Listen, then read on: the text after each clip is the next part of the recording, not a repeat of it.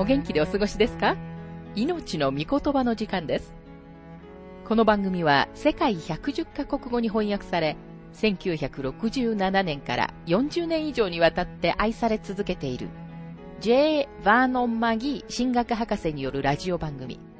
スルー・ザ・バイブルをもとに日本語訳されたものです。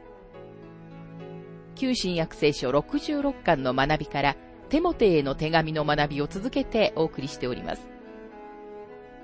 今日の聖書の箇所は、第一テモテへの手紙3章8節から16節です。お話はラジオ牧師福田博之さんです。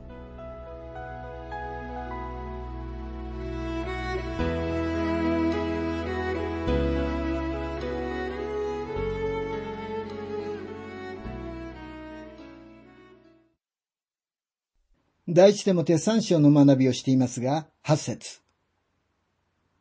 羊もまたこういう人でなければなりません。金言で二枚舌を使わず、大酒のみでなく、不正な利を貪らず。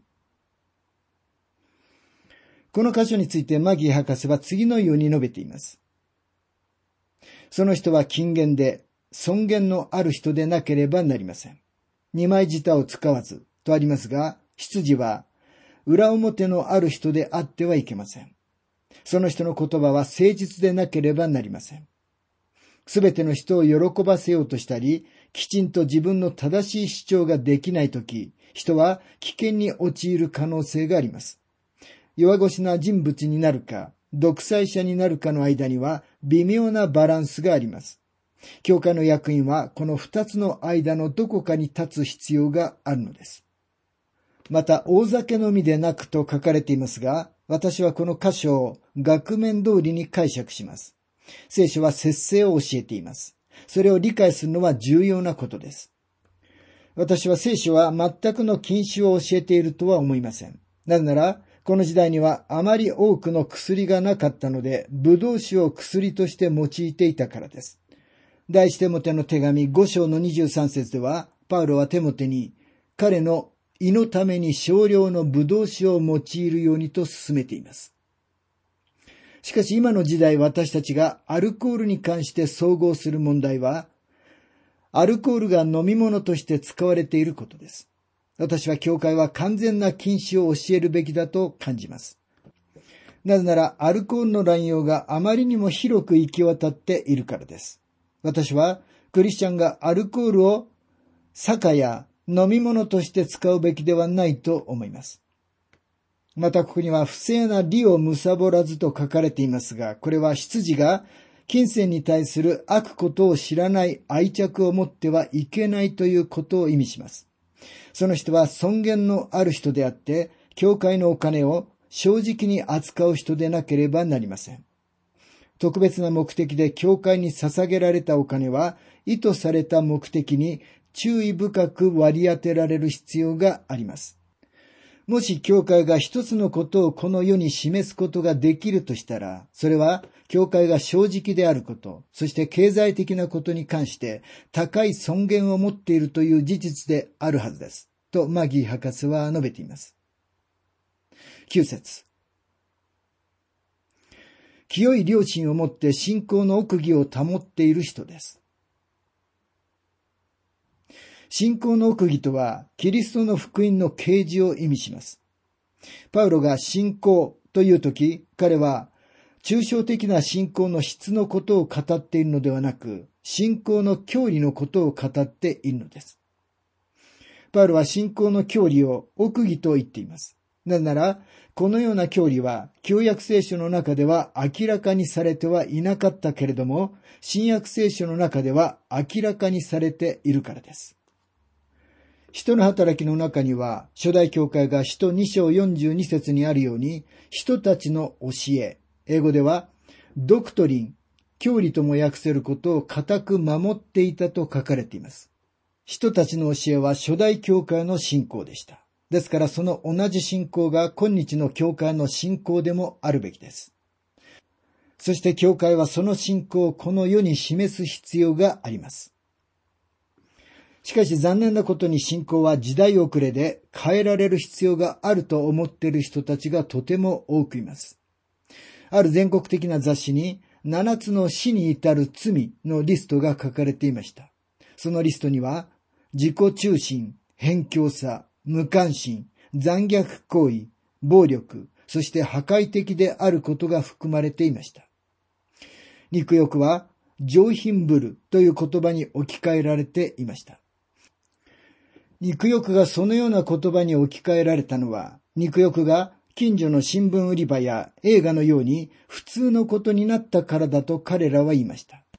またそのリストには暴食は含まれませんでした。なぜなら暴食はコレステロールの問題であって神学的な問題ではないとされたからです。また、むさぼりや怠惰のような言葉は古風だとみなされました。そしてその記事には、社会の中のそれぞれの部分に何が罪であるかというそれぞれの概念があると言及されていました。そしてさらにその記事は、もし罪が今も何らかの道徳的な力を保持しているなら、古い名前は旧式すぎるから変える必要があると主張していました。そして最後に、罪という概念は取っておく価値のある概念であることを確認するということで、その記事は締めくくられていました。確かに罪という概念は取っておく価値があるということには全く賛成です。でも、同時に私たちは、たとえ時代や文化が違っても、人間の罪は全く変わってはいないということを主張しなければなりません。聖書が罪と呼んでいることは、人類創造の時から今に至るまで罪なのです。人類の性質は今もまだ全く変わってはいません。もし教会がこの地上で主イエス・キリストを示すべきであるのなら、聖書が教会の役員のために定めている霊的な資格は今日でも有効でなければなりません。教会と教会の役員は神様の御言葉の中ではっきりと罪として分類されている罪を罪と呼び、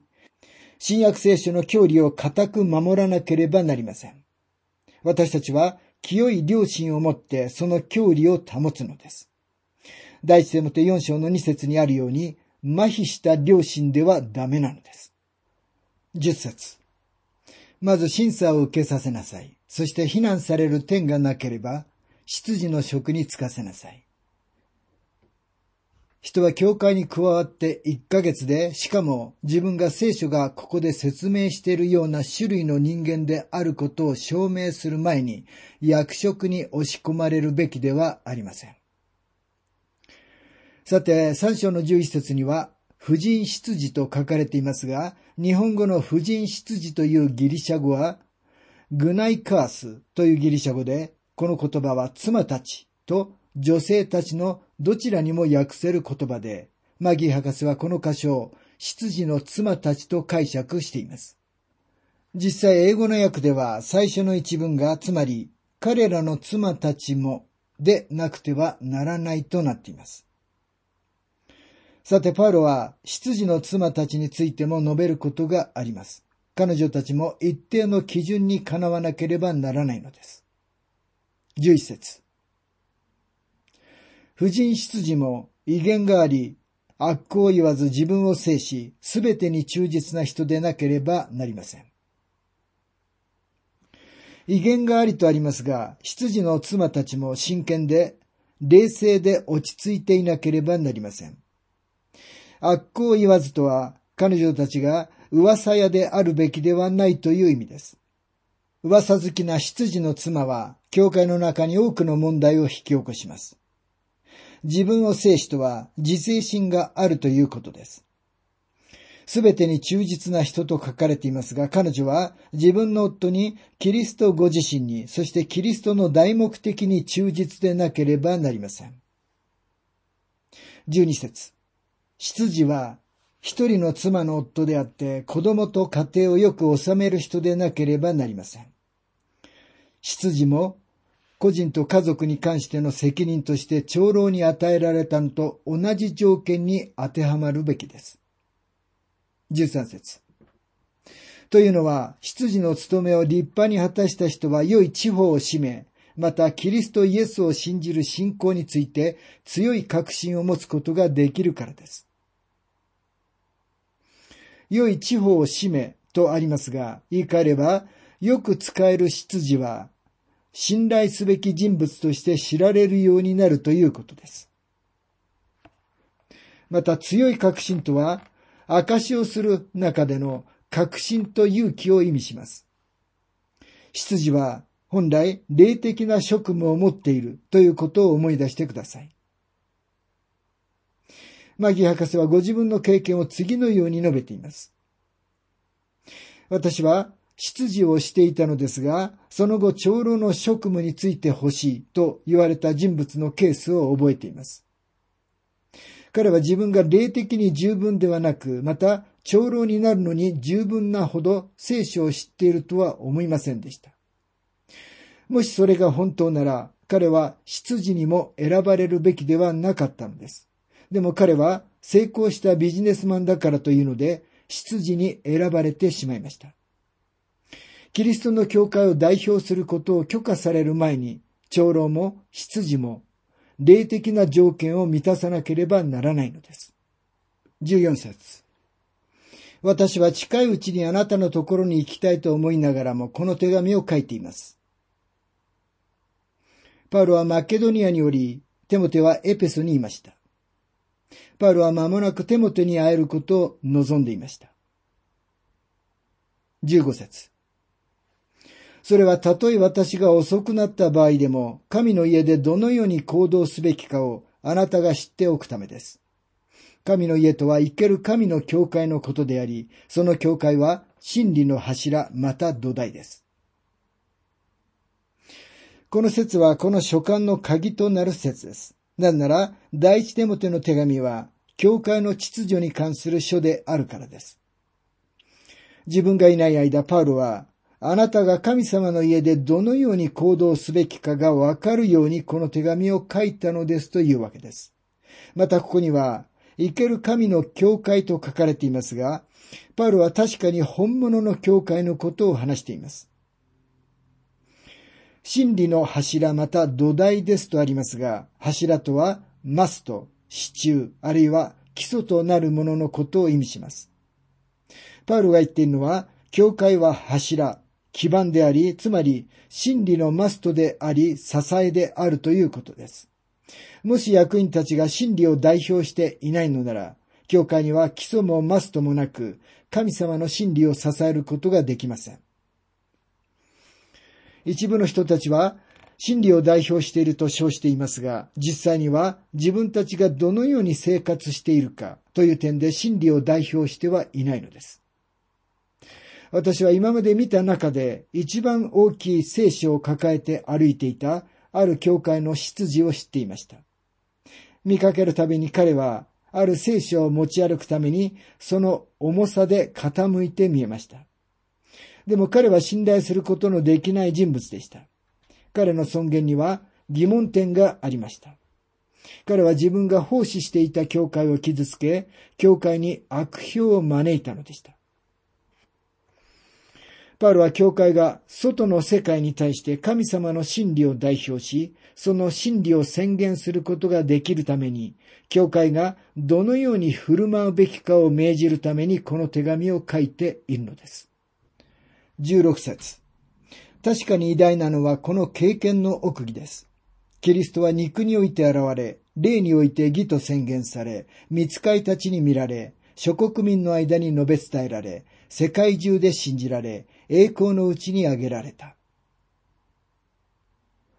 この説はおそらく、教会信条の一番初期のものの一つを構成していたと思います。これは初代教会の賛美歌の一つであると考える人たちもいます。確かにとは明らかに、あるいは明白にという意味です。また、偉大なのはこの経験の奥義ですと書かれていますが、経験の奥義とは、神様がイエス・キリストのご人格のうちに私たちが生きているこの世に入られ、罪のための代価を支払われ、男性も女性も経験なものとしてくださっている。つまり、神様に似たものになるようにしてくださっているということです。キリストは肉において現れとありますが、英語では神が肉において現れとなっています。確かにパウロはキリストの処女降誕のことを教えていますが、同時にキリストが受肉される前に存在されたことも語っているのです。その存在は霊的なものでした。ピリピン2章の6節に書かれているように、キリストは神の見姿である方でした。また、ヘブル人への手紙には、巫女は神の栄光の輝き、また神の本質の完全な現れと書かれています。さらに主イエスご自身は神様について、神は霊ですと述べられました。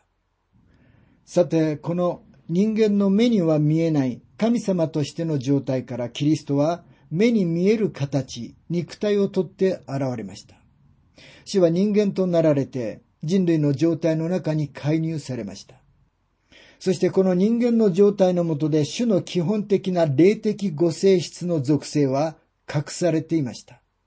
ヨハネが彼の福音書の中で言葉は人となってと示している考えはこのことです。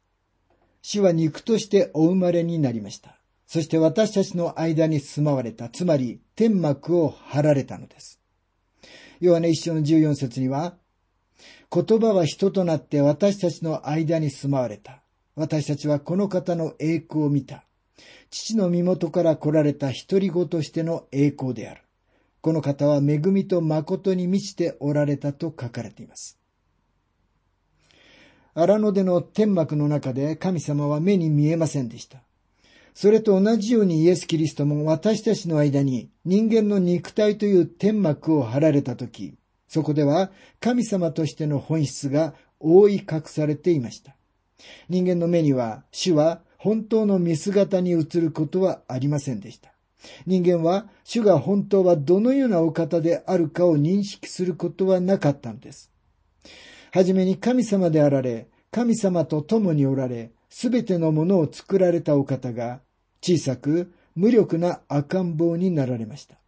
しかし主は目に見えない神様の形であられ、天でも地でもすべての力を持っておられたのに、この地上では進んで人間の肉体を取られたのです。死は人間には正しく認識されることがなかったので、詐欺師、神様の権威を侵害する者、冒涜者として扱われました。さらに憎まれ、迫害され、殺されました。肉となって現れた神様は、貧しく、誘惑され、試みられ、そして実際に涙を流されたのです。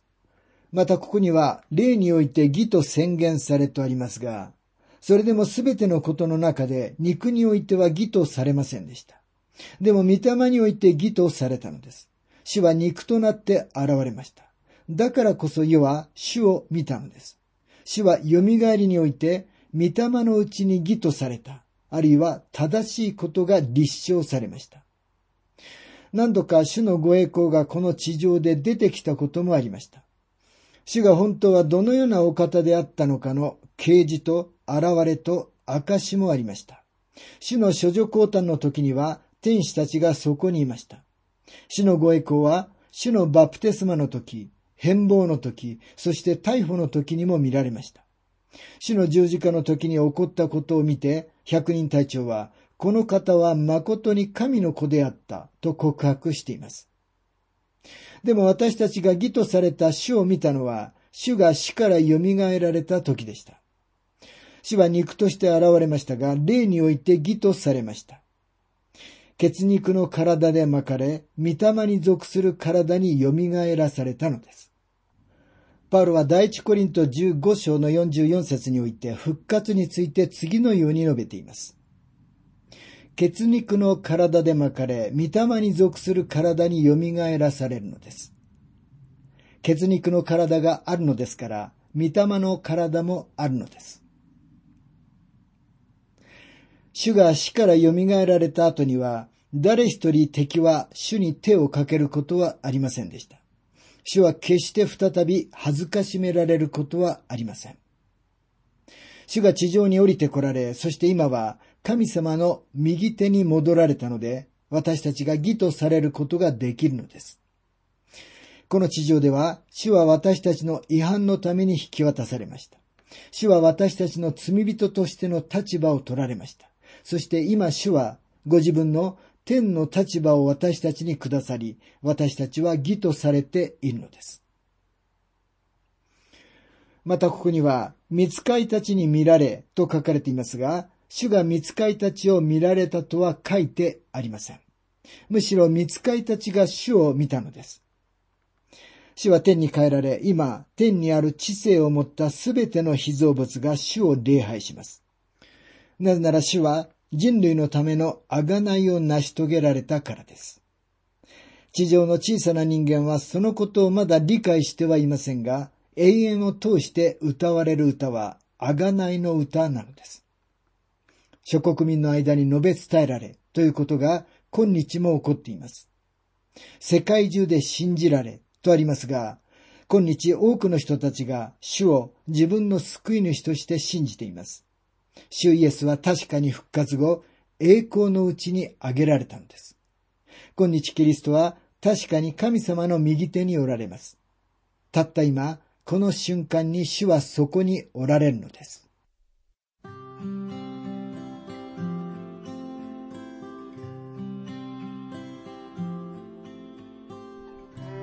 命の御言葉お楽しみいただけましたでしょうか？今回は、執事の資格というテーマで、第一テモテへの手紙3章8節から16節をお届けしました。お話は、ラジオ牧師、福田博之さんでした。なお、番組では、あなたからのご意見、ご感想、また、聖書に関するご質問をお待ちしております。お便りの宛先は、郵便番号592-8345大阪府堺市浜寺昭和町4-462浜寺聖書協会命の御言葉の係。メールアドレスは全部小文字で